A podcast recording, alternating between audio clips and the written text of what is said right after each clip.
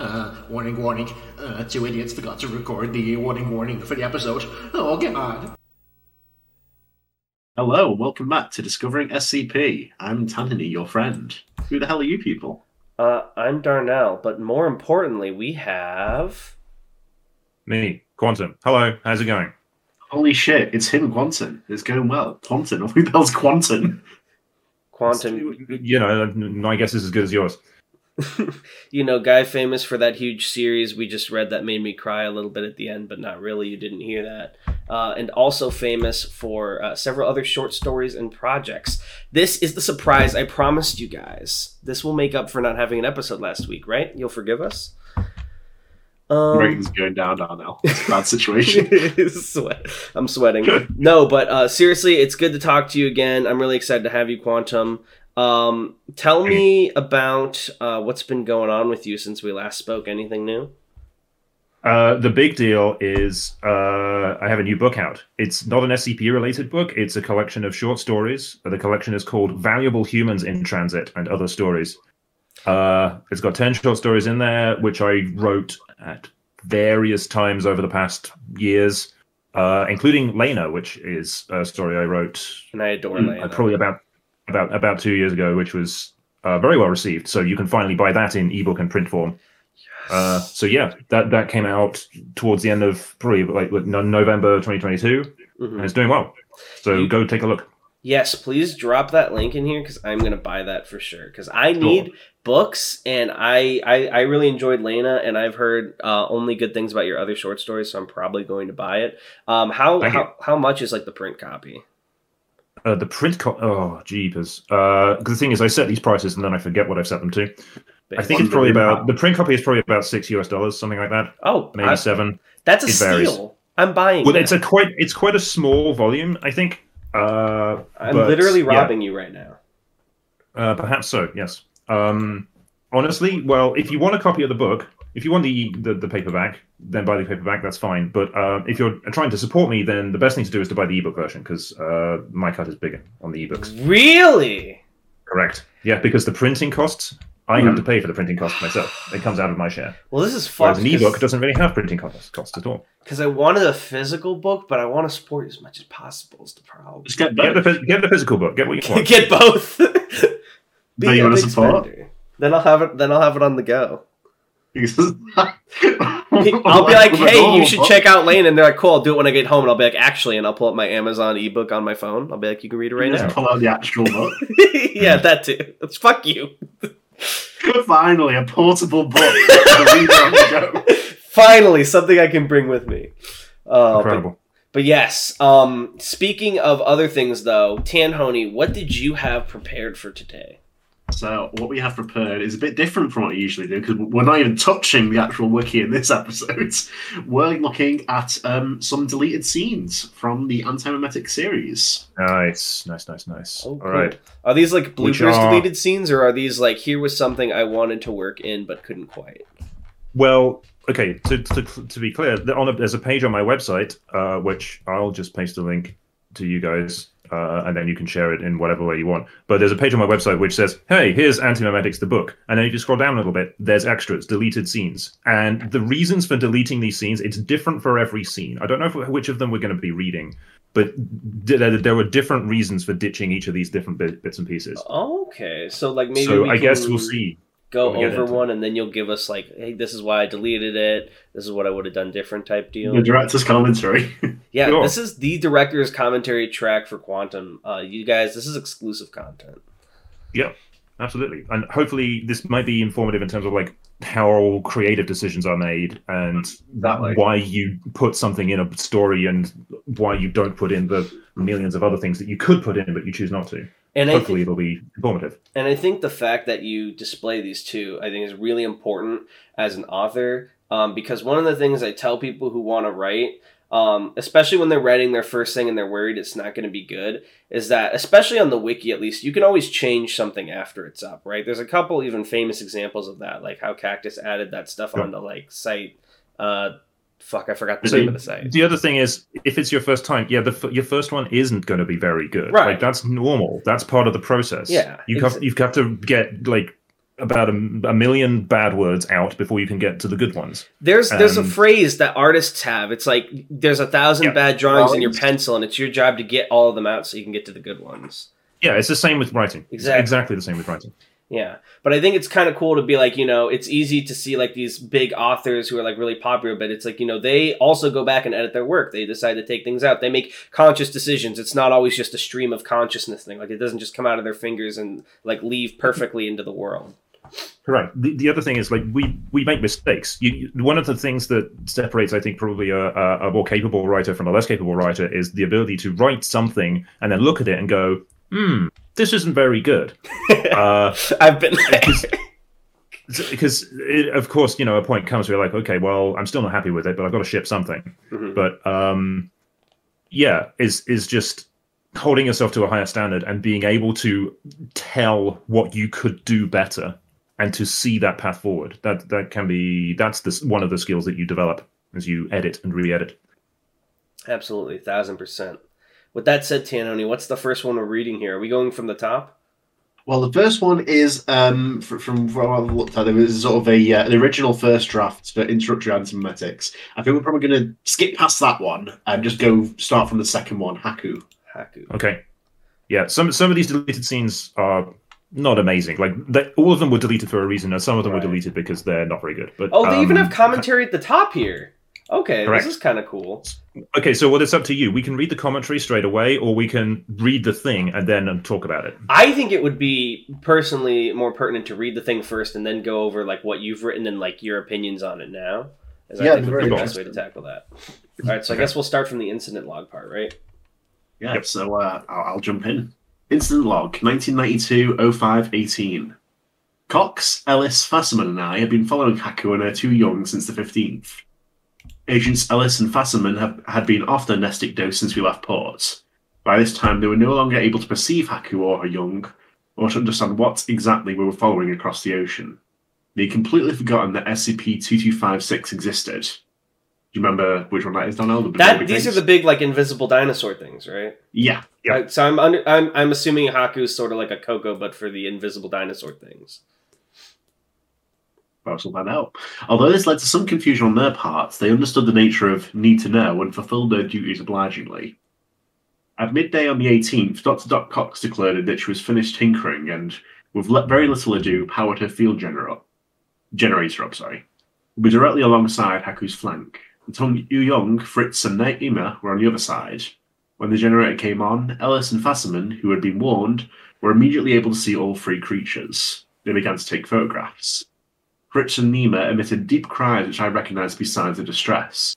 They turned to flee, although very slowly. The creatures are so ju- gigantic that it takes even a juvenile a great deal of time to change direction or speed. Meanwhile, Haku turned to look at us. Her head was so far above us that it was nearly impossible to see, but I knew she could see our boat. She must have been confused. Ordinarily, these creatures can never perceive boats, any more than boats can perceive them. That's actually... I don't know if this was mentioned in the original S C P or if maybe I forgot over the series of time we read the tales, but I think this is the first time, at least that I can remember, where like the creatures... Sort of mutually, yeah. Yeah, yeah. Because usually it's like they're already dead or like we're studying them from a distance. So that's kind of cool. Aku tried to stamp on the boats, but missed. We were too small a target, or maybe she has poor eyesight at that range. The second time, Haku hit the generator, but aside from a loud crunch, she did no damage to the generator or the boat, since she had almost no mass behind her. Haku bent down towards us. It was the closest I ever gotten to one of their faces, even after the helicopter recon at the end of the previous year. I shouted for Cox to turn the machine off. Haku vocalised, a low, near-infrasound warbling, a sign of aggression. Then Ellis took a flash photograph of her right eye. It took a few seconds for me to realise that the photograph had killed her. It took Haku an appalling amount of time to collapse. By the time her abdomen hit the water, I managed to pull the boat back one hundred yards for safety, and Cox had long since turned the machine off. Rather than follow the juveniles, I decided we would stay with the corpse and observe its decay process. Haku lay still on the ocean surface, tossed a little by wind and current while we took samples and notes. I was expecting her to just sink, but she lacked the density. Instead, she simply faded from existence, as if more camouflage was dropping over her layers, separating her from reality until she could no longer be seen even with nestics. It took about six hours, finishing around dusk. Afterwards, we searched for three more days, but we were unable to find Fritz or Nima. Statement of Doctor Forster, Unit Chief and Research Lead, S C P twenty-two fifty-six, Observation Day Lambda eleven. Wow, that was... I really liked that, um, and my first thought almost... Well, I know this is a deleted scene, so I'm actually not sure how canon this is. But, like, I remember there was a part towards the end where they, like, were having a meeting in one of these things' skulls, and now I'm wondering if it was Haku's skull. Like, if those were linked. I actually didn't think about that. Uh... It seems like... I, I'm not sure exactly whether that it's the same skull. Um, no, it can't have been, uh, because in that story, it's explicitly the skull of uh, a stillborn S C P twenty-two fifty-six, oh, yeah. which would have been a ch- like smaller than a child. Right. Um, whereas Haku is obviously a full-grown adult with offspring. Right. So, yeah. So, to explain... So, I also... I, I enjoyed this passage. I enjoyed writing it. Uh, and th- the reason I cut it, well, there were two reasons why I cut it. So firstly, in the original write-up, S C P twenty-two fifty-six, uh, it explains about these creatures, but there's this redaction effect, which is slowly consuming the S C P itself. Like, all of the text is gradually being erased, and that, er- that corrosion effect is getting stronger as you read onwards. So there's less and less that you can still read. Mm-hmm. So if I kept this in here at the end... it would be almost completely obliterated with black blocks. It would be impossible to say to tell like what it was actually saying, right? Uh, unless unless I was like really careful about what I blocked out and what I didn't. So there was that. Uh, the other thing is that this kind of it just covers it retreads facts that are already established in the main body of the article. It's like mm-hmm. the Foundation, they developed a generator to penetrate its camouflage. They took a photograph. Taking the photograph killed it. The incident log just says the same thing a second time, which is something that I feel more than one S C P actually falls into the trap of doing, is mm-hmm. having an incident log. This is redundant. We don't need this. Right. Um, so, yeah. Uh, so I cut this out, uh, which I think resulted in a, a shorter S C P, uh, a bit leaner, um, but I think still uh, pretty good. Uh, there are two... juvenile S C P twenty-two fifty-sixes in this, and they sort of they get away, they escape. Mm-hmm. One of them is called Nima, and at the very end of Anti-Memetics, in the very last scene, Nima is um, the S C P twenty-two fifty-six in that scene. Oh, that's and so she, cool. Uh, it is. I, I thought it was good, uh, and and she has her own mate and children by that point. So that's years later.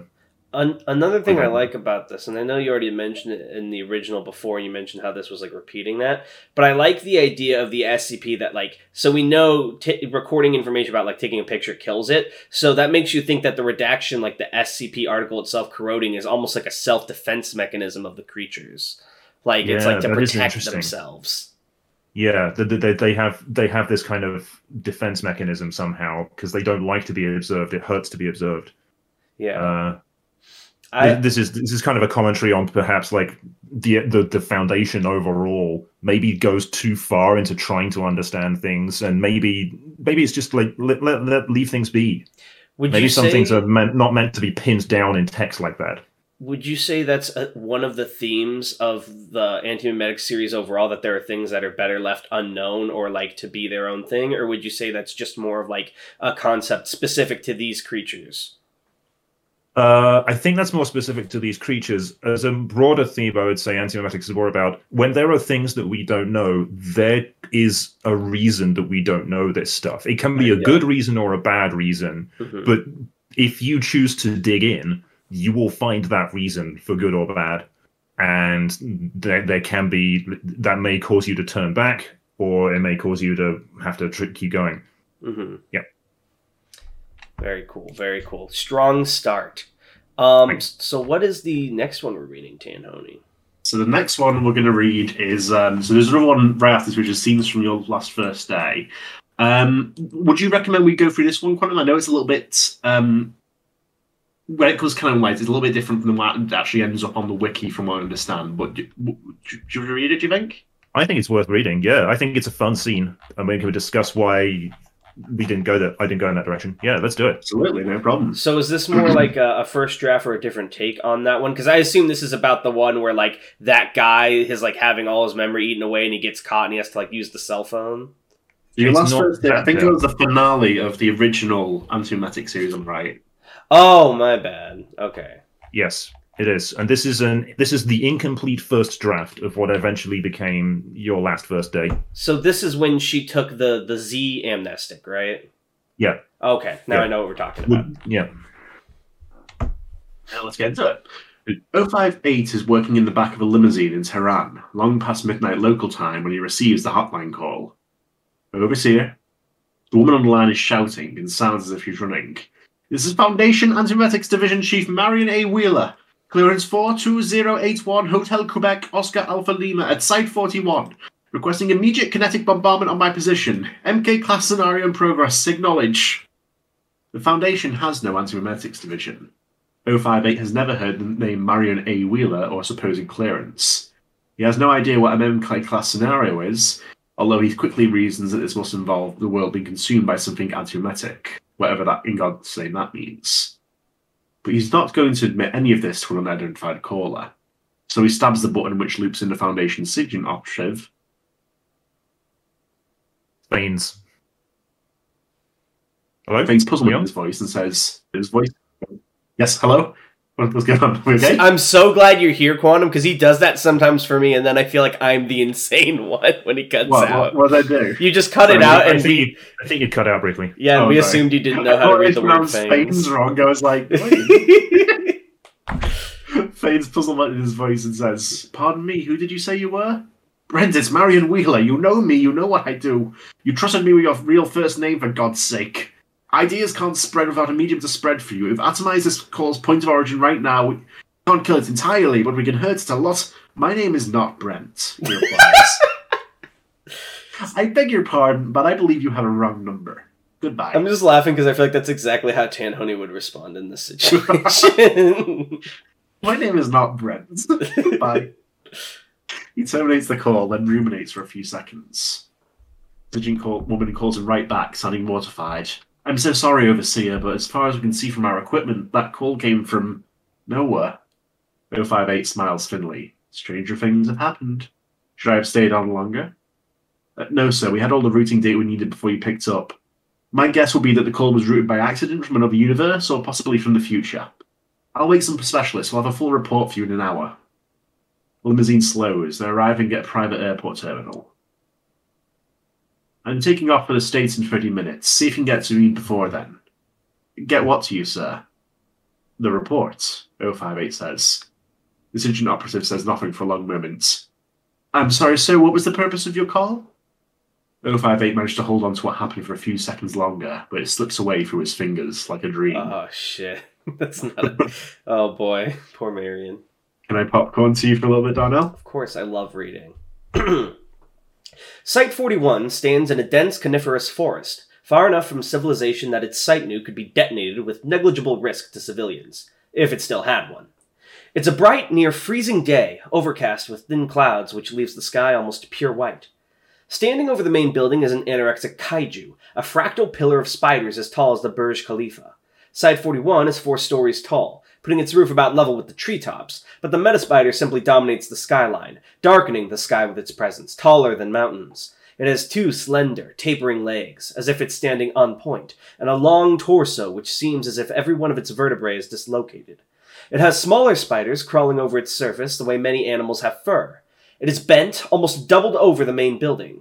Its asymmetrical arms are many-elbowed, and they bifurcate again and again as they descend, becoming bundles of spider feelers as narrow as javelins, too numerous to count.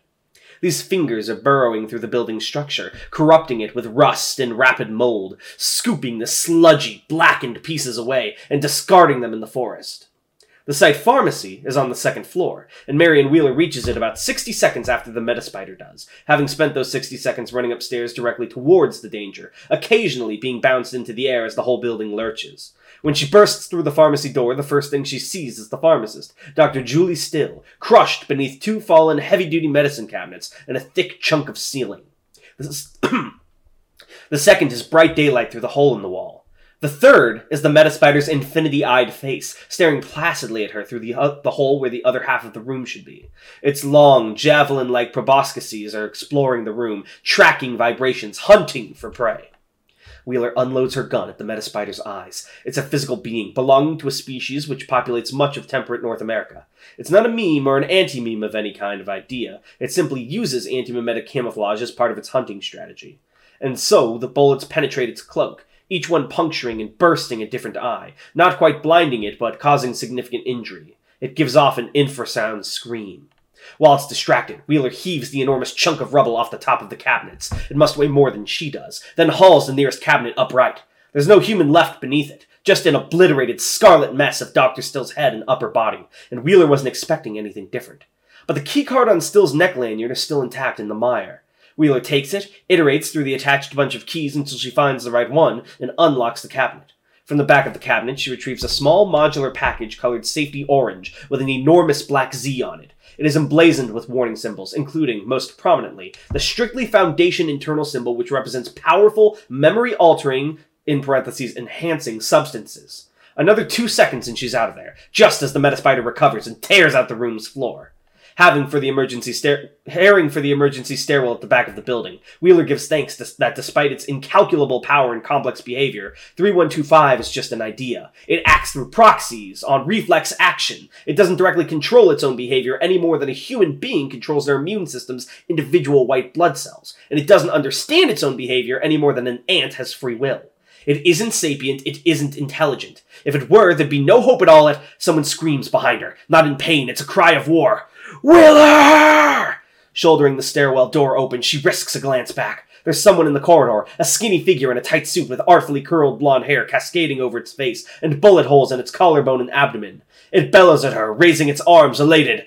It's time, Wheeler! She recognizes it. It trips that reaction in her skull. She's seen it hundreds and hundreds of times. She gave it the bullet holes, but she doesn't know when or where. As she's skittering down the stairs, she can still hear the apparition shouting for her, and she realizes she needs another weapon. Uh, popcorn. The armory is buried. Instead, Wheeler leaves a stairwell at basement level two, where the noise is more distant and the floor seems less prone to slide around under her feet. She swipes a keycard for a reader and passes through the heavy-duty stainless steel door in containment area forty-one oh nine. forty-one oh nine is safe. A certain basic level of physical security and access control is assumed for all anomalous entities across the whole Foundation. But in theory, every artifact in Area forty-one oh nine can be thrown in a hole in the ground for the rest of time without significant risk. The artifacts in this corridor are almost comical in their threat level. There's an ominously forgettable rubber duck, most commonly used for training. There's a totem hosting an ancient Malaysian demigod whose sole anti-memetic property is it makes you forget how to ride a bicycle. And there's the gun. There's a screen mounted on the wall beside the vault, providing continually scrolling access to containment procedures. It says S C P seven three eight one, the Vermifier.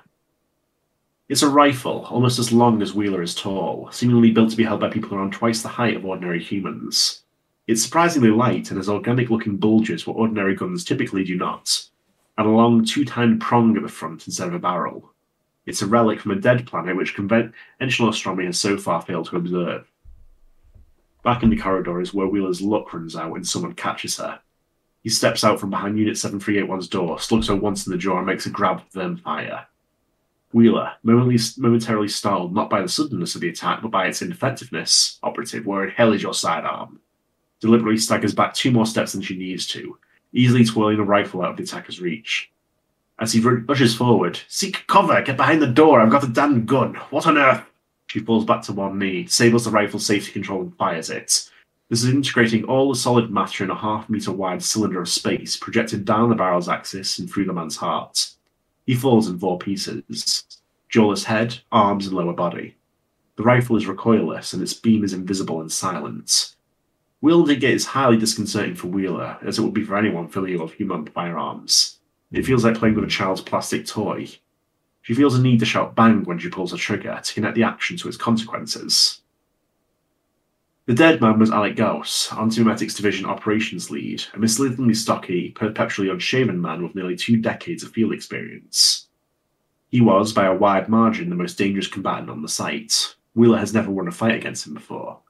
That was what surprised her most. Gauss should have killed her instantly, even bare-handed, even granting her the gun. He was a terrifying phenomenon in the field. His movements here made no sense. But Gauss wasn't part of the fight. His mind is tumbling helplessly through some sucking, other-dimensional void now. There's a completely different set of ideas driving his body. Wheeler knows more must be coming. In her mind, S C P thirty-one twenty-five has been hammering to get in this whole time. Now the hammering stops, and the texture of the its attack changes, as it trades the figurative hammer for a figurative blowtorch. I had a plan.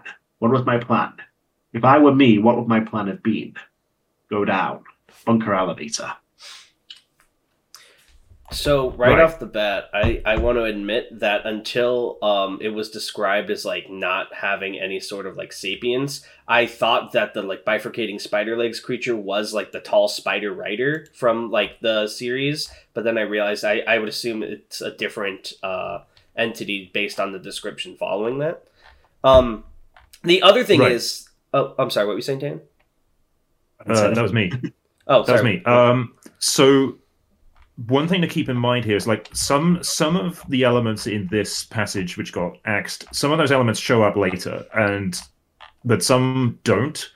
Uh, most notably, like th- this description of the person who's yelling at Wheeler, like who is, seems to be this human figurehead for thirty-one twenty-five, um, doesn't look like that eventually. I changed the description. So in this description, it's mainly kind of a feminine figure, very skinny with a suit, like long curly blonde hair.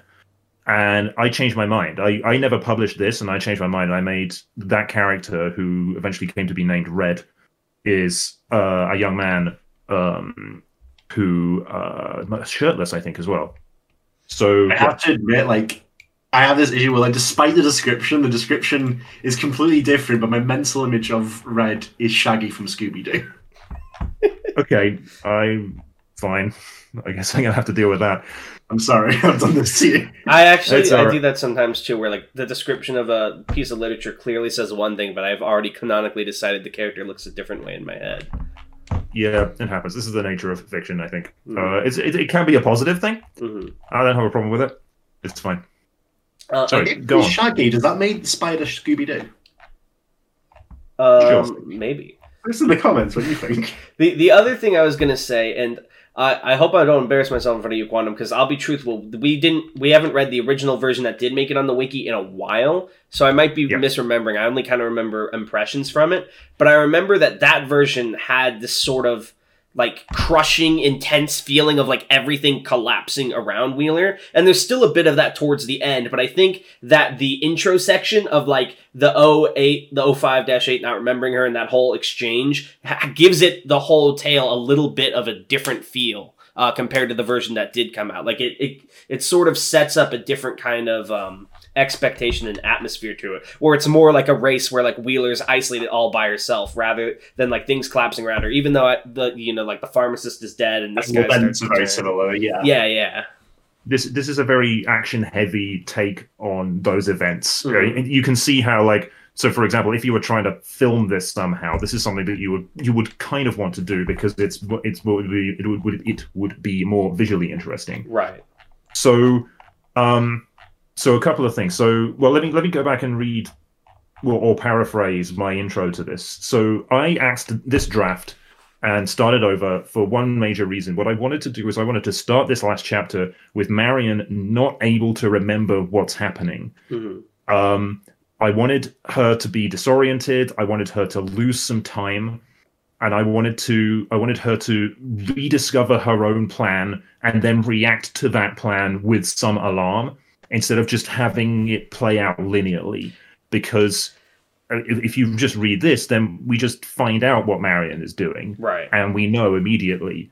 But with the way it's presented in the story, she starts off like in the elevator, not really remembering how she got to the elevator. And she remembers that she's injected herself with this drug, which is going to kill her. And she reacts with probably the same amount of surprise and alarm as we do when we're reading it. Right. And I thought that's one of the things that you can do in fiction, whereby intentionally keeping fact back in order to throw people off. And like deliberately disorienting the reader is something I did a whole bunch of times in this story. Well, um, I, I also like that you went with that take, too, because from the beginning of Anti-Memetics Division, there's very much this setup that people create plans that they don't remember, that they have to stumble across in the moment because memory has to be hidden. So that kind of brings that back to the forefront. Like, it's one of those times where we actually see that playing out with Marion, like, refiguring out her shit at the last minute, which is, like, really yeah. cool. And I, one of the, I wanted to take this opportunity to... So, back in Introductory Anti-Memetics with poor Kim, he thinks he's a newbie, and then discovers midway through the story that he isn't. He's been working there for a long time. And I wanted to do that again, but this time we already know that she's an, an experienced operative. So we're kind of saying, figure it out, Marion. You know, we know who you are, but can she work out who she is? Yeah, and can she like, get to her own plan? It gives you like this anxious feeling as you're reading, because you're like, oh, shit. Yeah, I, yeah, I like yeah. that. Exactly. Whereas, so in theory, I could have carried on writing from here and then gone straight into what is now Your Last First Day, the elevator scene, but it wouldn't have anywhere near as effective, like, it wouldn't have hit as hard because we've seen the Class Z nestics, like, we know what they are now, mm-hmm. so it doesn't work as well. So I, I uh, actually, I still consider almost all of this to be essentially canon. Um, the other half of it is, so this account of the missing time, this is this is this scene is kind of between two chapters. It's between Case Colorless Green and Your Last First Day, and there is um, an article by Sir Pudding called In the Trenches with the Dead, which covers the same time, but covers it from a different perspective and in a very different way, and does kind of conflict with this. I think they could probably be intermingled, but uh, that's the one that's actually on the wiki. So if which one do you consider more authoritative? Well, that's up to you, but only one of these is actually on the wiki. So, yeah. Uh, fair enough. One of them made the cut, one didn't. Exactly. All right. Um, so the next one, I think this one has a, has a very provoking title. I'm interested in this. It says Wheeler's God, and that almost makes me wonder if it's related to that like little pet anti-memetic that she has. Uh, interesting. Yeah, Wheeler's God. Yeah, let's get into this. So, oh yeah, by the way, one of the things in, mentioned in the scenes from Your Last First Day mm-hmm. is uh, an, an an anomalously forgettable rubber duck. I think we've got quite a few anomalous rubber ducks, so I thought, well, obviously there's going to be an anti-memetic rubber duck. That'll be fun. Um, it never, I never managed to get it. I never managed to get it into the stories. There were a couple of times where I tried to work it in, and it just didn't quite fit. And right. this was one of them. I ended well, up axing it. It is anti-memetic. It could be in every one of the stories. Yeah, maybe maybe it's so hey. Anomalously forgettable it couldn't even make it in the storytelling.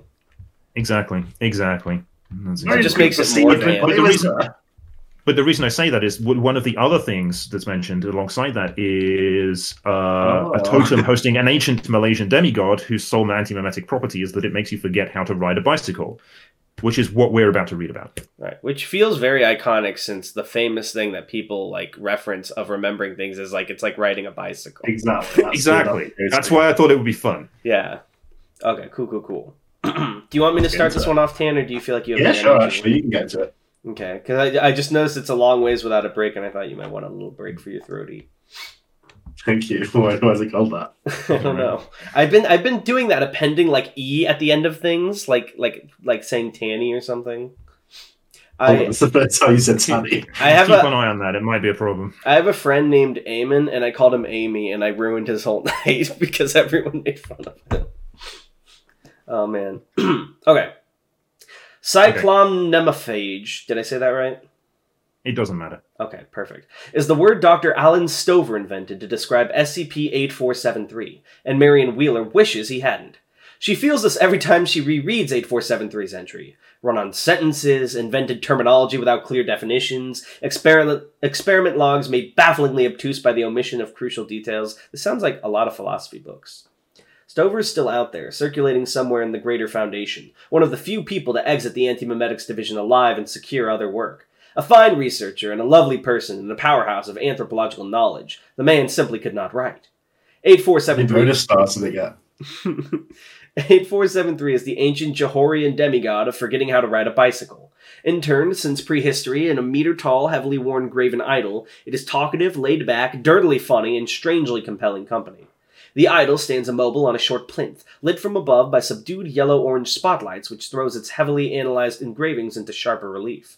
eighty-four seventy-three speaks from it, apparently directly agitating the air near the idol's surface to do so.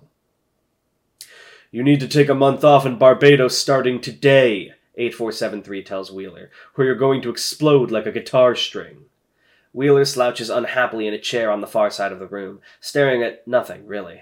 This is not part of any scheduled experiment, and the recorders are off. She's on a break. When eight four seven three speaks, its intended meaning is always perfectly clear to all present, but the rendered vocalizations only make up about half of what it says. There's a faint telepathic side channel. This means that written transcripts of its speech never come out quite right according to anybody who was there at the time. It's something to do with godhood, but research into the fine details has proven unrewarding. So when it says guitar, and the word guitar is what appears in the vibrations of the air and on the audio recording and on the transcript, Wheeler knows in deep-veined shared memory sort of way that it doesn't mean a guitar, it means a sape, a Malaysian stringed instrument similar to a lute.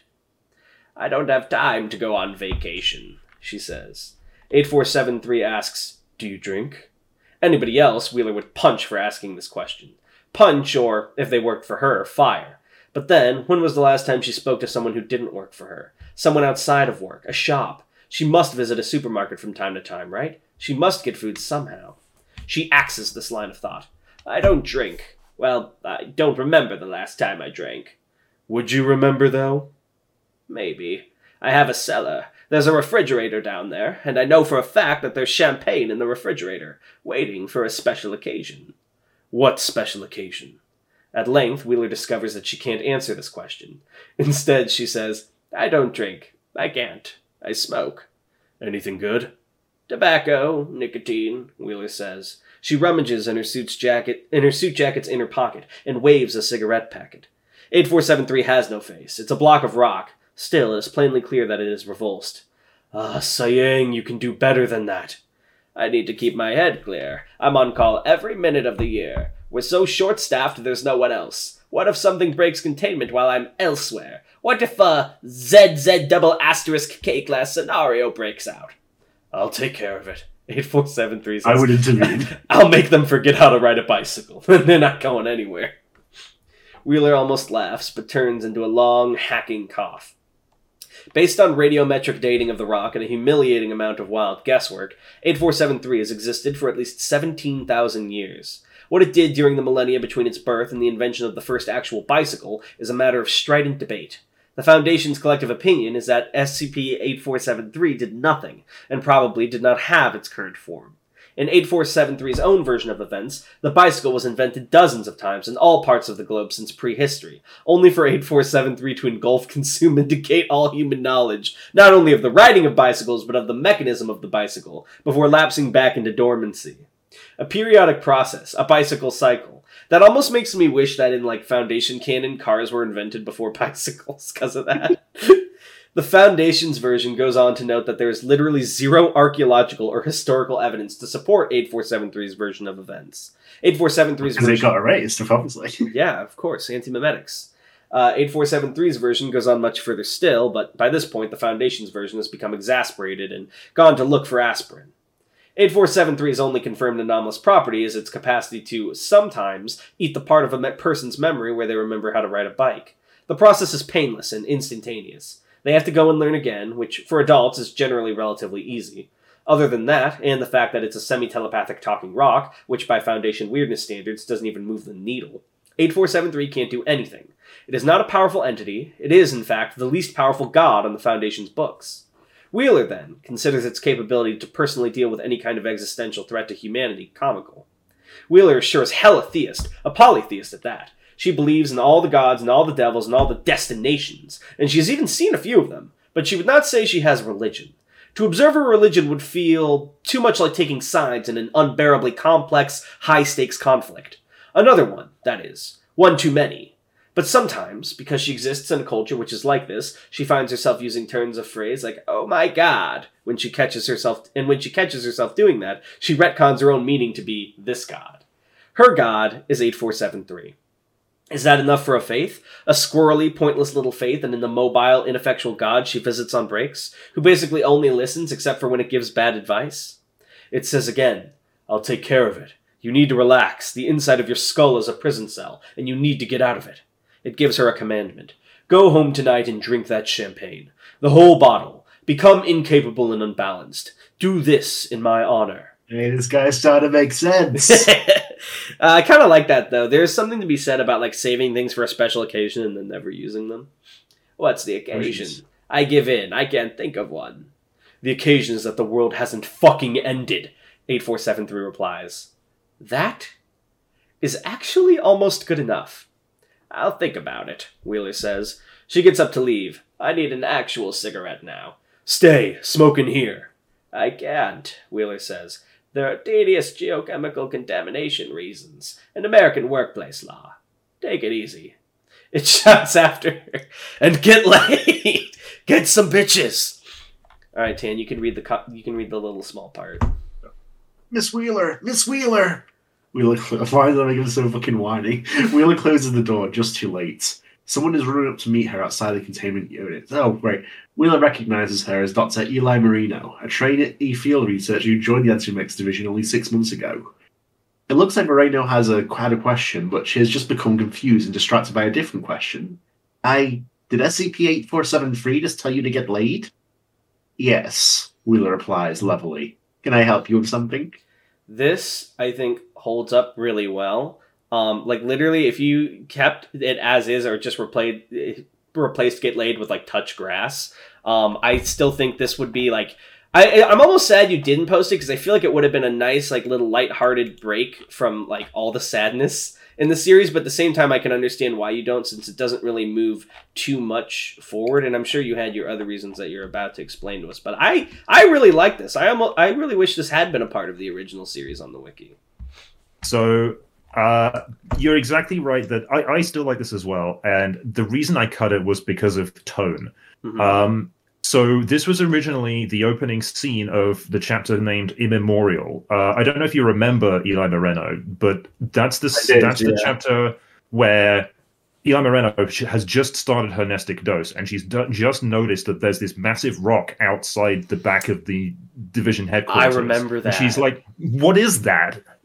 And they go out and talk to it. And that whole chapter has a particular tone to it.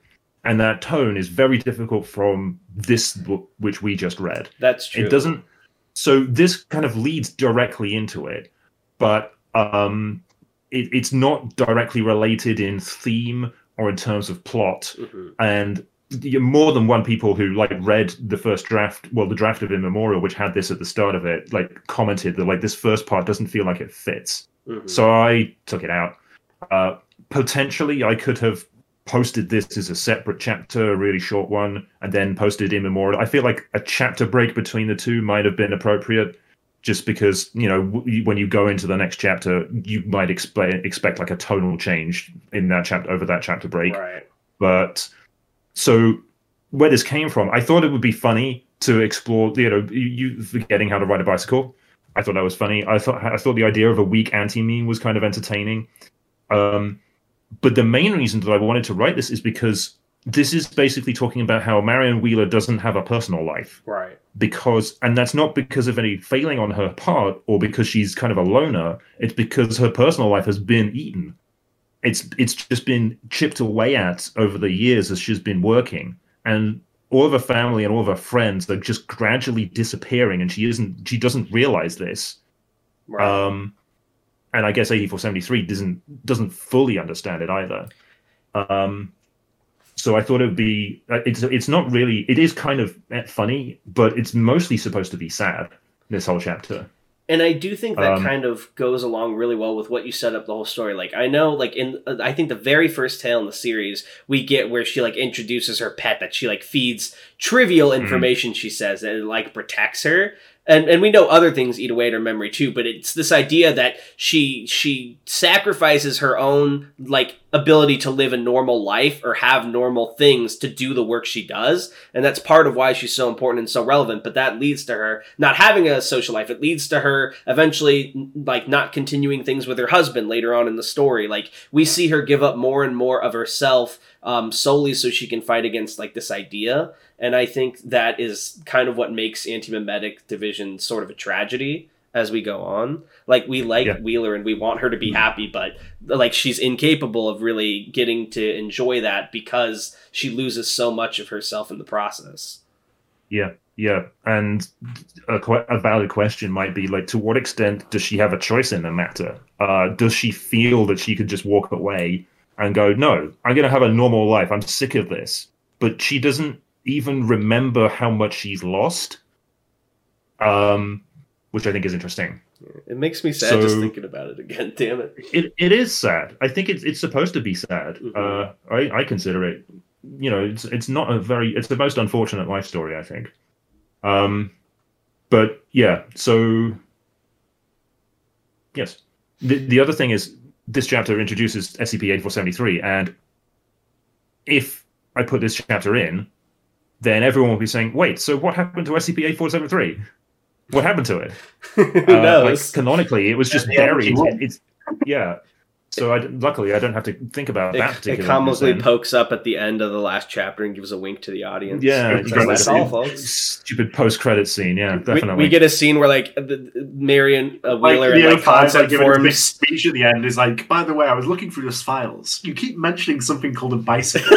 What is that? Yeah, that would have been that would have been a fun little detail. Like when they mention like what do they call the new Anti-Memetics Division? The New Sphere. A bicycle. The, the New Spherics. Yeah, New Spherics, and they're like, if only we had a convenient like way to get around that was like it's always are so long they're tired. Yeah. We've created this new device to get around the facility faster. We we call it a bi-wheel. What device? There's empty space. uh, that's an, that's another interesting point. If they reinvented the bicycle but called it a different name, would it still be able to erase the memory, or is it just the concept of bicycle that's important? Well, I think it's, it's not even the concept, concept of bicycles. Yeah. It's, the concept, it's the knowledge of how to ride. I think. Does does forgetting bicycles also include motorcycles? Maybe. I don't know. Uh, I, I think eighty-four seventy-three perhaps is not to be trusted on this topic, so you could ask it and it would not tell the truth. Because I'm just um, imagining like the super cool agent who rides like a motorbike or whatever, and he goes in and then he leaves and he just fucking bites it immediately. It's like a horrific crash because he doesn't know how to ride his motorcycle. Oh my god! He just comes out and is like, "Right, where's my exit transportation? Where's it gone? Why didn't like what? What is this thing? I've never seen it before."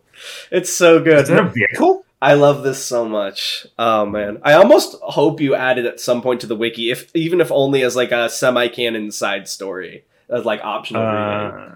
Maybe I'm reluctant to interfere with like the path of events at this point. Right. Uh, I do leave it on my website though, so you know. Yeah.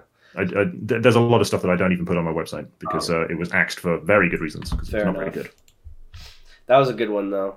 Um, what time are we? I think we're at about forty-seven minutes. Do you think we have time for one more, maybe, Tan? I believe the next one is fairly short there, so we may very well have time. Yes, we, we do have time. All right, and we're doing. Which one are you thinking? I'm looking at things foundations never say out loud. I'm going to suggest that we skip that one because okay. It's not really very good. Main, the main reason I leave it online is for historical interest because technically it's the earliest anti-memetics, anti-memetics content that I wrote as part of this, but it's like it's badly written and it's got horrible placeholder names, so I just leave it there for curiosity. I'm going to suggest we skip that one. What about anti-memetic house paint? That one looks pretty short. Um, we can do that. Do we want one that's short? What, well, I think we have time for, as long as it's not super long, because the one I was going to suggest is You Can Still Save Her, because that title drew me, but that one might be a little too long. It is quite long, but I also kind of like it a lot. Uh, g- given the choice, I'd go for You Can Still Save Her. All right, let's, let's do it. it. Fuck it, we'll go a little okay. long. You know, we we it's not every day we get Quantum on. Indeed. Uh, all right, Tan, how about you read? Why don't you flex those vocal cords for us? Can I jump in and do some reading at some point during this? Absolutely. Oh my god! Yes. You know what? Start, please, please. All right. So, um, th- there's no item number for this one because I never actually posted it. So uh, I'm going to call it. Just call it five thousand. I'm sure that one's not an important S C P to anyone. No, five five five seven was the number I was going to go for. Okay. Okay. So item number S C P fifty-five fifty-seven, object class Euclid. S C P fifty-five fifty-seven's vocal cords have been severed. S C P fifty-five fifty-seven is not permitted writing materials of any kind. Foundation staff with knowledge of American Sign Language or British Sign Language are forbidden from interacting with or observing the S C P. Archive footage, audio recordings, and transcripts of S C P fifty-five fifty-seven and written works by him may only be accessed under close supervision by Foundation staff who have re- received P one L clearance from Doctor Sophia Meller. Communication with S C P fifty-five fifty-seven is to be carried out exclusively using Argo, a specially constructed sign language with an intentionally constrained vocabulary which makes it impossible to express complex or nuanced ideas. The S C P is confined to a Type three plus humanoid containment unit on Site thirty-nine point B. So Argo is sort of it, like a caveman-speak-esque version of sign language? Yeah, it's intentionally... You can't do much with it. All right, I got S C P, it. S C P fifty-five fifty-seven is Conrad Allen Evans, oh five seven of the Foundation of Parallel Reality P L plus two zero nine four eight zero point three slash G E negative zero nine nine four six five point zero, which is colloquially referred to by those familiar with his case as Earth Two. Evans claims to be... The... Yeah, I wasn't going to copy and paste that a bunch of times. I wasn't going to make people read it. Evans claims to be the sole escapee from a cataclysmic K A class event which befell that reality on the thirtieth of November and first of December twenty sixteen, annihilating an uncertain but, quote, significant percentage of humanity in that reality. Evans' stated objective in all interactions with the Foundation is to establish cross-dimensional access between our reality, Earth one, and Earth two in order to provide material support to the Foundation of Earth two as they deal with the K A class event. In the event that Earth two proves to be unsalvageable, he proposes to use Earth one as a safe evacuation route for the surviving Foundation staff and civilian population of that reality. Evans's actual objective is to propagate the alpha-level memetic anomaly which has overrun his home reality. The opinion of Doctor Meller is that opening communication with Earth two would cause this memetic, memetic anomaly to occupy our reality just as it has Evans, with ninety-nine point five percent certainty. Evans is a one point eight seven meter tall human of mixed ancestry. He physically appears to be between thirty and forty years old, but claims to have been born on eighteenth of August nineteen oh nine and to have benefited from oh five exclusive age-reversing treatments. Evans has demonstrated himself to be fluent in Hindi, Bengali, English, and Russian, and can read and write in all of these languages. He has shown a rudimentary grasp of Chinese and Yoruba, and a sound knowledge of American Sign Language and British Sign Language. Evans' true grasp of Chinese and Yoruba may be better than he has shown, and he may be familiar with other languages not demonstrated, including other sign languages. He has genius-level intellect and is able to rapidly acquire unfamiliar languages by ear. By ear. Evans is cogent, charismatic, disarming, and persuasive. He is able to adapt his persuasive techniques to better appeal to the sensibilities of those with whom he is communicating. He switches easily between emotional appeals and rational ones, and between highly plausible promises of material reward and equally plausible threats, both personal and abstract. His account of the events which transpired in his reality are vivid, alarming, and convincing enough that he has, on multiple occasions, successfully persuaded Foundation staff to release him from containment and assist him in escaping. Footnote. Several people have independently contacted me requesting clarification or correction of this statement, which they believed to be in error. It is true as written, Doctor Meller. Those taken in by his appeals and subsequently dismissed from Foundation service include junior janitorial staff, security personnel, administrative personnel, highly experienced researchers, and even senior international-level Foundation executives. Damn, Evans is considered Evans is considered to be a Delta-level memetic threat and a Category nine N plus cognito hazard. Hannibal Lecter vibes from this guy. Yeah, damn. O- over to you. Either of you. You want this, Tan, or should I? Sure, I'll do it. History. On the first of December twenty sixteen, Evans arrived at Site three hundred point zero, the Foundation's central administrative building for North America. He supplied valid credentials which allowed him through the site perimeter, and then presented himself at main reception as a walk-in. He stated that he was a refugee oh five from a parallel Foundation and asked to urgently speak to the site director. He was immediately detained for questioning. Evans described his home reality as being nearly identical to our own, with a historical track apparently matching ours up until at least May nineteen eighty-five, and diverging only slightly from ours in the years since then. No obvious single point of divergence has been ascertained during questioning. Evans described Earth two as having largely the same anomalous phenomena as Earth one, and described an Earth two Foundation very similar to ours, aside from certain natural variations, procedures, naming conventions, and staff. Evans was apparently able to recall almost all of his Foundation's S C P database, and accurately described a variety of S C Ps identical to those we have in containment, although many had different numbers. He also describes a number of S C Ps not present in our reality. Notably, the S C P zero zero one of Evans' reality is apparently completely unrelated to ours. Evans was not informed about the similarity between his Foundation's database and ours, nor was any information about our own S C P database shared with him at his time. It seems likely that equally many of our own S C Ps will be unknown to him. would share such classified information with him in the hopes of confirming this would naturally have constituted a severe information security violation. Throughout questioning, he was repeatedly asked to urgently speak to Site Director or to our own Hour five Council and was denied. On the third of December, the Director of Site three hundred point zero provided Evans' interview transcripts and a blood plasma sample to a representative of the O five Council and requested guidance. The Council quickly responded to confirm that Evans was generally, genuinely sorry, a Foundation O five, though they declined to explain their rationale. The Council ignored all further requests for information.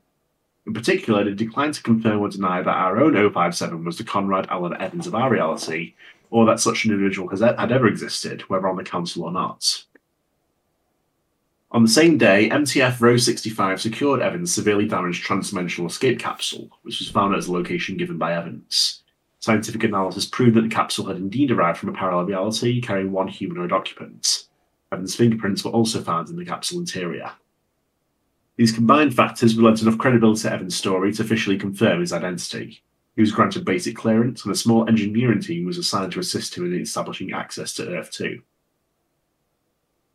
On nineteenth of December, Evans' team carried out the controlled implosion of one of the offspring of S C P Blank. I noticed there's quite a few redacted numbers there. Hmm.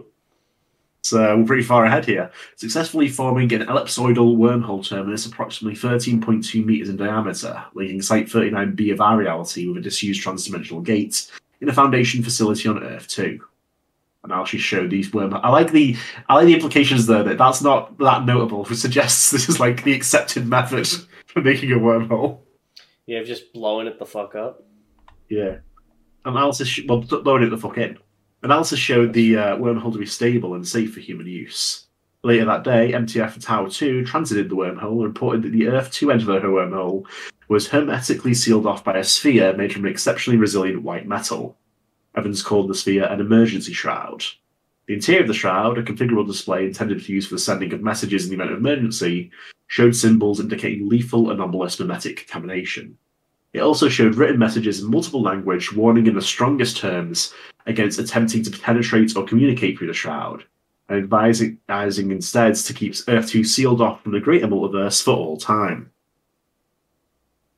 Evans was able to identify the shroud material as an alloy developed by a senior Foundation containment architect in his reality. He provided a manufacturing process for the shroud material.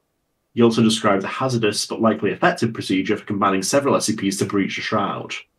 Apparently unperturbed by the memetic contamination warnings, Evans instructed his team to carry out the breaching procedures. At twenty-one thirty on nineteenth of December, one of Evans' technicians notified Foundation's senior staff of what Evans had ordered. Evans was immediately classified as S C P five seven seven five, uh, I believe? five five five seven. five five five seven. And taken into humanoid containment. I do find it interesting that, um, despite him obviously being an anomaly, they sort of gave him a relative trust and free reign until he had proved a threat, and then he was classified as an S C P. Because I know that... That, that is... Sorry, go on. Uh, I was going to say, just because I know that sometimes an S C P, they sort of take people in even when they're not really a threat, just because it's like a knowledge thing.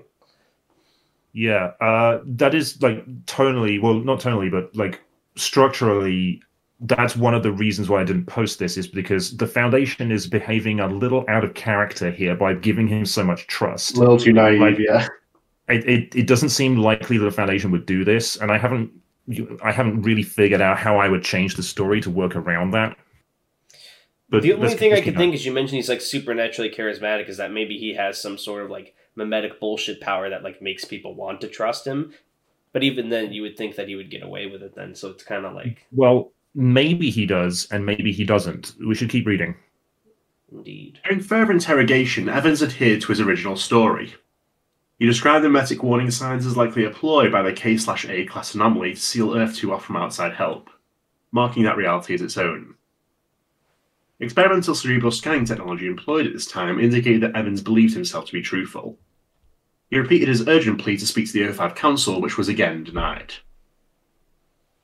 On twenty-eighth of December, it was discovered that several of the S C P's engineering team were proceeding with the breaching procedure, apparently considering the urgency of the situation on Earth two and the authority of the S C P to overrule the authority of Earth one Foundation officials. These engineers were terminated, as was a project manager who was found to be collaborating with them. From twenty-first to thirty-first of December twenty sixteen, over Christmas, The replacement engineering team attempted and failed to shut down the wormhole. Imagine you have to miss Christmas with your family to shut down the fucking wormhole. That, that's that's like the least bad thing that ever happens in the S C P Christmas. That's nothing. This is the whiniest foundation on it. This is the worst thing that ever happened. I have to work Christmas. Everyone's glaring at him like my friend died. Yeah. Discovering it to be self-sustaining with an expected lifespan of approximately one point zero seven E plus twenty-three years. On the first of January twenty seventeen, construction of identical emergency shrouds surrounding the Earth one terminus the wormhole began, using the white metal alloy described by the S C P. Construction was completed on the eleventh of February twenty seventeen. On the morning of the ninth of March twenty seventeen, the S C P disappeared from containment. Over the course of the following forty-eight hours, it was determined that, using various Foundation staff as intermediaries, he had managed to make his case known to the direct, deputy director of the Foundation's Oceania office. Oceania office, sorry. Who would overrule the director of Site thirty-nine B without their knowledge and authorise the S C P to be released. Following his release, the S C P had made contact with a representative of Prometheus Labs Incorporated and promised advanced proprietary Foundation technology in exchange for extraction, protection, and material resources. All Foundation staff responsible for the S C P's escape were terminated. Those remaining staff with knowledge of the case were interrogated to determine their level of sympathy for the S C P. Those unable to maintain a dispassionate opinion of the case were given Class E amnestics and reassigned. On the twenty-ninth of April twenty seventeen, M T F Row seventy reacquired the S C P from the Prometheus Laboratories site where it had been secreted, and destroyed the incomplete transdimensional capsule which it had begun to construct with their assistance. The S C P escaped twice more over the following twelve months, both times with the assistance of compliant Foundation personnel, who had either become familiar with his case file or been swayed by speaking to him personally. Progressively stricter containment procedures were put into place to reduce the S C P's ability to communicate its plight to Foundation personnel. On the thirtieth of June twenty eighteen, following a third escape attempt, the S C P's ability to speak was permanently removed, in the belief that the ability to articulate complex thoughts would reduce the memetic risk. The S C P is a word that further impropriety may result in significantly more drastic containment measures. Darnell, I think I will popcorn to you for this last little bit. I got you, fam. I'm sentenced from death. Addendum one, thirtieth of April, twenty seventeen. S C P fifty-five fifty-seven's description of the K- Ka class anomaly occupying his reality have been removed from this document, as they have been shown to cultivate support for fifty-five fifty-seven's position. Addendum two, first of August, twenty eighteen. All references to blank have now been removed from this document, as they've been shown to cultivate support for S C P fifty-five fifty-seven's position. Before his power of speech was removed, fifty-five fifty-seven spoke about blank frequently in interviews, indicating both implicitly and explicitly that he considers blank to be more important than his homeworld or his Foundation. The Argo language to which S C P fifty-five fifty-seven is now restricted intentionally contains no sign for blank. In spite of this, S C P fifty-five fifty-seven has attempted on several occasions to introduce such a sign. fifty-five fifty-seven is forbidden to use such signs, even in private, or to invent more signs of any kind. Expansions of the Argo vocabulary may only be made with the approval of Doctor Meller. Since August twenty eighteen, fifty-five fifty-seven has begun referring to blank obliquely, using the existing Argo sign for data expunged, apparently making reference to the above restrictions. Foundation staff are strongly discouraged from attempting to discern the true meaning of the sign. Okay, so he's using some sort of, like, idea to get people, so he does have like a power he's using. That's interesting. But how was Meller able to resist it then? Because this implies, based on these addendums, that it was in here before and then was removed. So there are really, let me go into the backstory for this one. There are two, there are kind of two S C Ps here. Mm-hmm. Uh, so the S C P five thousand contest had a theme of mystery, and this was supposed to be an entry for that contest, but it never really worked out, mm-hmm. because this idea doesn't really have a strong mystery theme, uh, and I still couldn't get it to work even after I abandoned that. But the point is, um, you, it's supposed to be ambiguous whether Evans is genuine or whether he's a memetic anomaly and he's contaminated and he is actually trying to destroy this world. Um, I never really picked either of those two options, and depending on which of those options you uh, believe in, this S C P can be read in two different ways. So if you take him to be genuine, just like surprisingly charmingly persuasive in a way which I guess an oh five maybe could be, uh, like really good at talking people around to things, then first of all, that blank thing, well, the clue's in the title. You Can Still Save Her.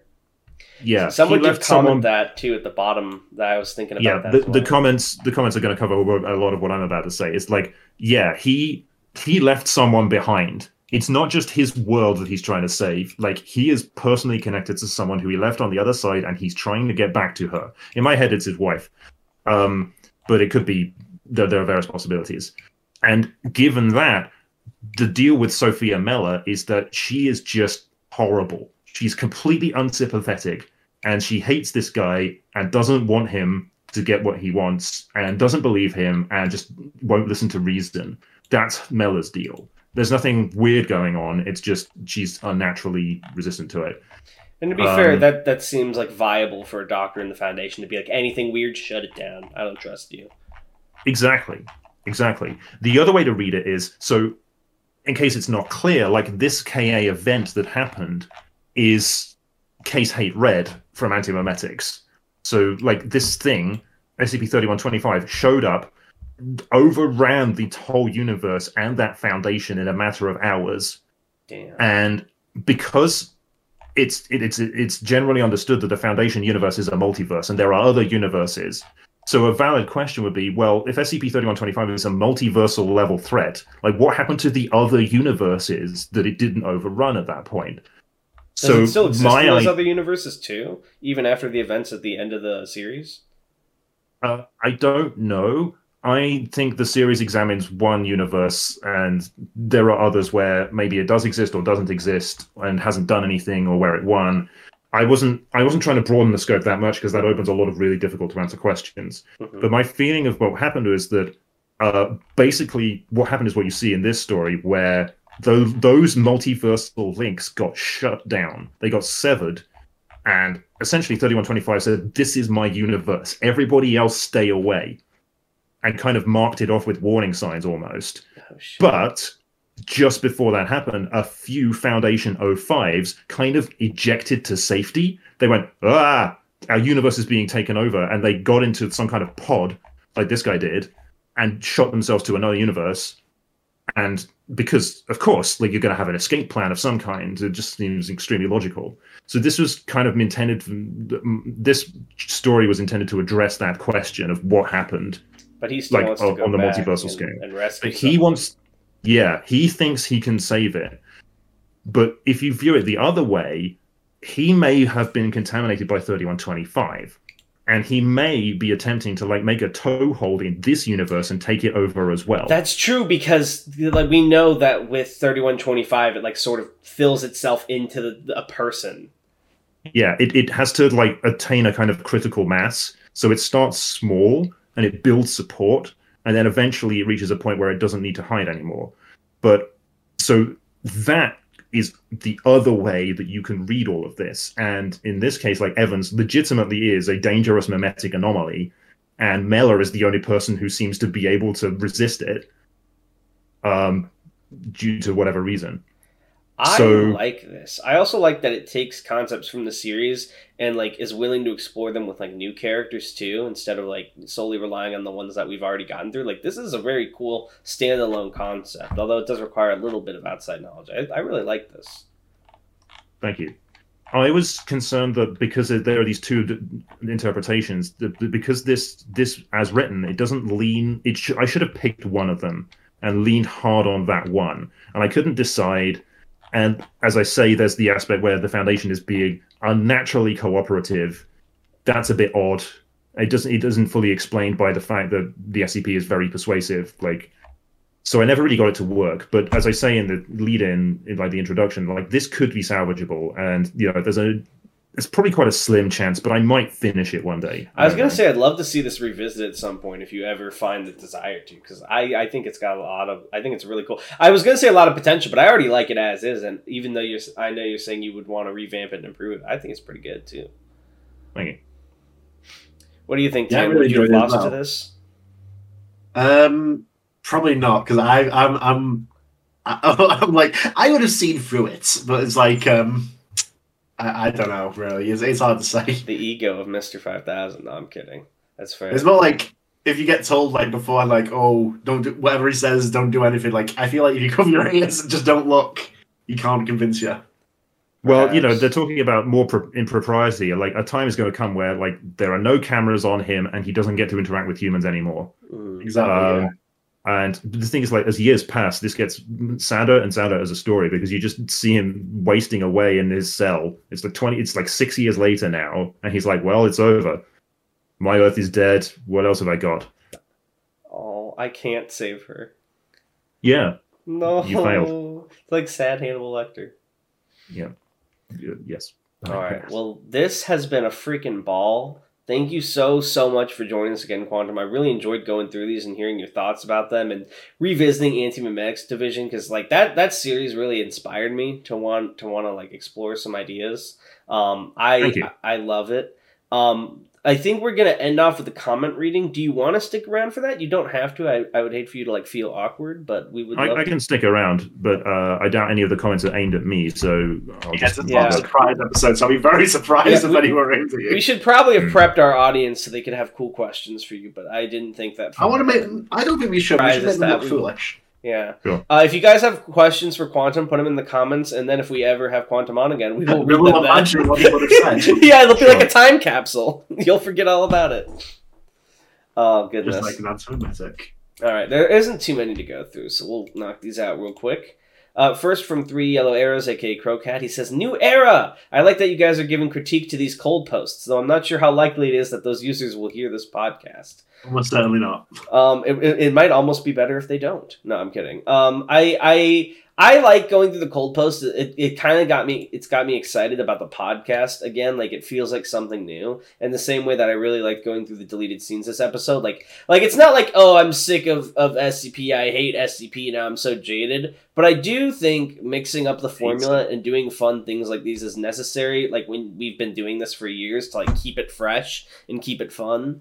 Um, and it kind of gives a new perspective on the wiki as well. Like, because previously it was an entirely curated, uh, ex- like, uh, process by Tan, where he was like, these are the ones that I think are the bangers, and we're going to read these. And uh, poppycock to recommendations. But now it's like, we don't even know what's coming up next. It's, it's a full surprise. And that's kind of fun with it. It's like Tan's discovering with me. Exactly. I've we've managed to change the format entirely, and I still don't have to listen to recommendations. Well, all I'm gonna say is, all I'm gonna say is, if you're reviewing cold posts from unknowns or new people, mm-hmm. try not to just obliterate someone. It'd be very easy yeah. to just yeah. like read their stuff and go, "Wow, this is horrible. You shouldn't have written this." And they're going to hear it and go, oh, and not write anything. And no one wants that. So, uh, no, you know, we're one hundred percent yeah. agreement. That was our exact thought process. And we mentioned that um, in cool. our video as well. Like, we, we didn't want it to just be a roast, roast session. We tried to give some, like, earnest advice. But I, actually, some of the ones we read were really good, too, already, as is. Like, I don't know if it was just, like, lucky time, but there were some pretty solid cold posts in there, too. But, um... Nice. Well, we're assuming the cold posts. Well, well, sorry, new posts, because some of them were reviewed, yeah. I'm sure. Um... Next, from Chrysanthus, uh, it's been since episode forty-something that I haven't commented, mostly because I stopped watching for a while. I've binge-watched you this holidays, and now I can only say one thing to you Lovecraftian horrors that call themselves our hosts. Happy, happy holidays. Hope I hear more S C Ps and tales from you guys. Also, Tan Honey, see you in the next loop. Interesting. So, um, Quantum, that's just a, a little bit of podcast lore, is that we've decided that everything happens in time loops. And We've we decided loop. retroactively that there's a time loop. We yeah, and, we, and we hop to the ends. next loop before this one gets destroyed, and that changes the lore. So that's why it's always, like, how, contradictory. How long of a loop? We haven't decided. Undefined. That. Sometimes okay. it's like a minute, sometimes it's the entire runtime of the podcast. But but that's why, that's why the lore is always changing, because we have to keep switching to new universes. Okay.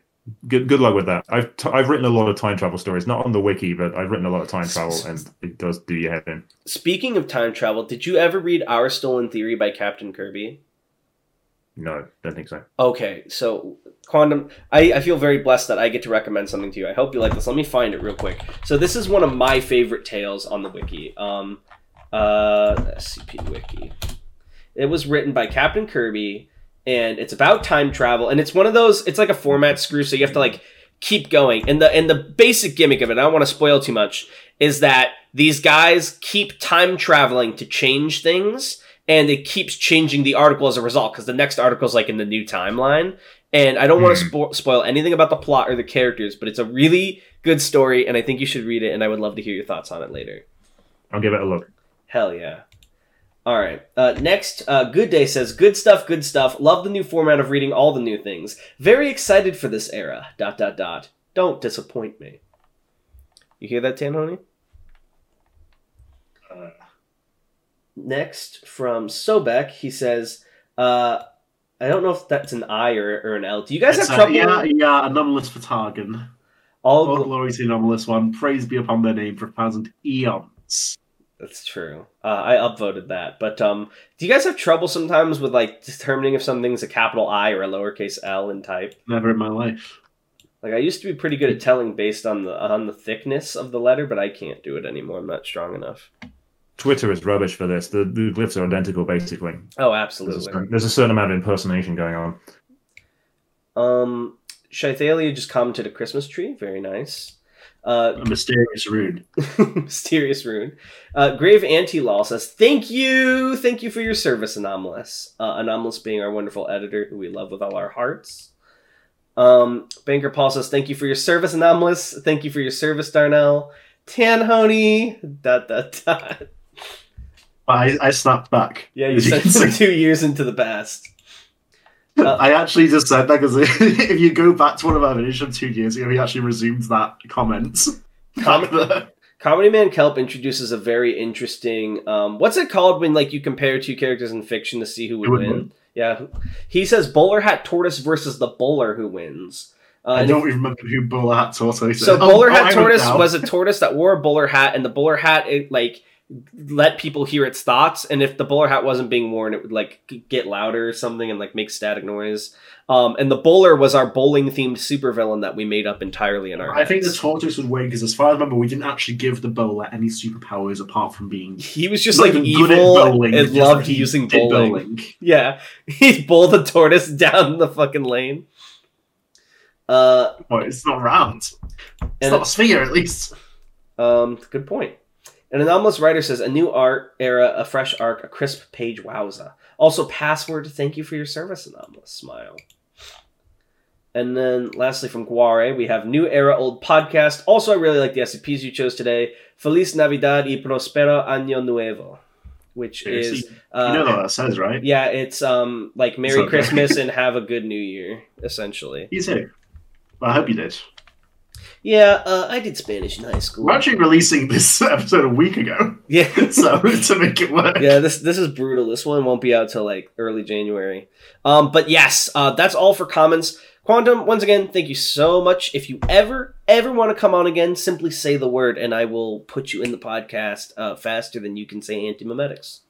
It was my pleasure. Thank you for having me. Uh, see you next time. Yeah, see you next time. Whenever that next time happens to be. Yeah, in the next loop. After yeah, we've forgotten absolutely. everything. All it's right. actually a different quantum for the first time. Yeah, it's crazy. Yeah. Bye! Bye!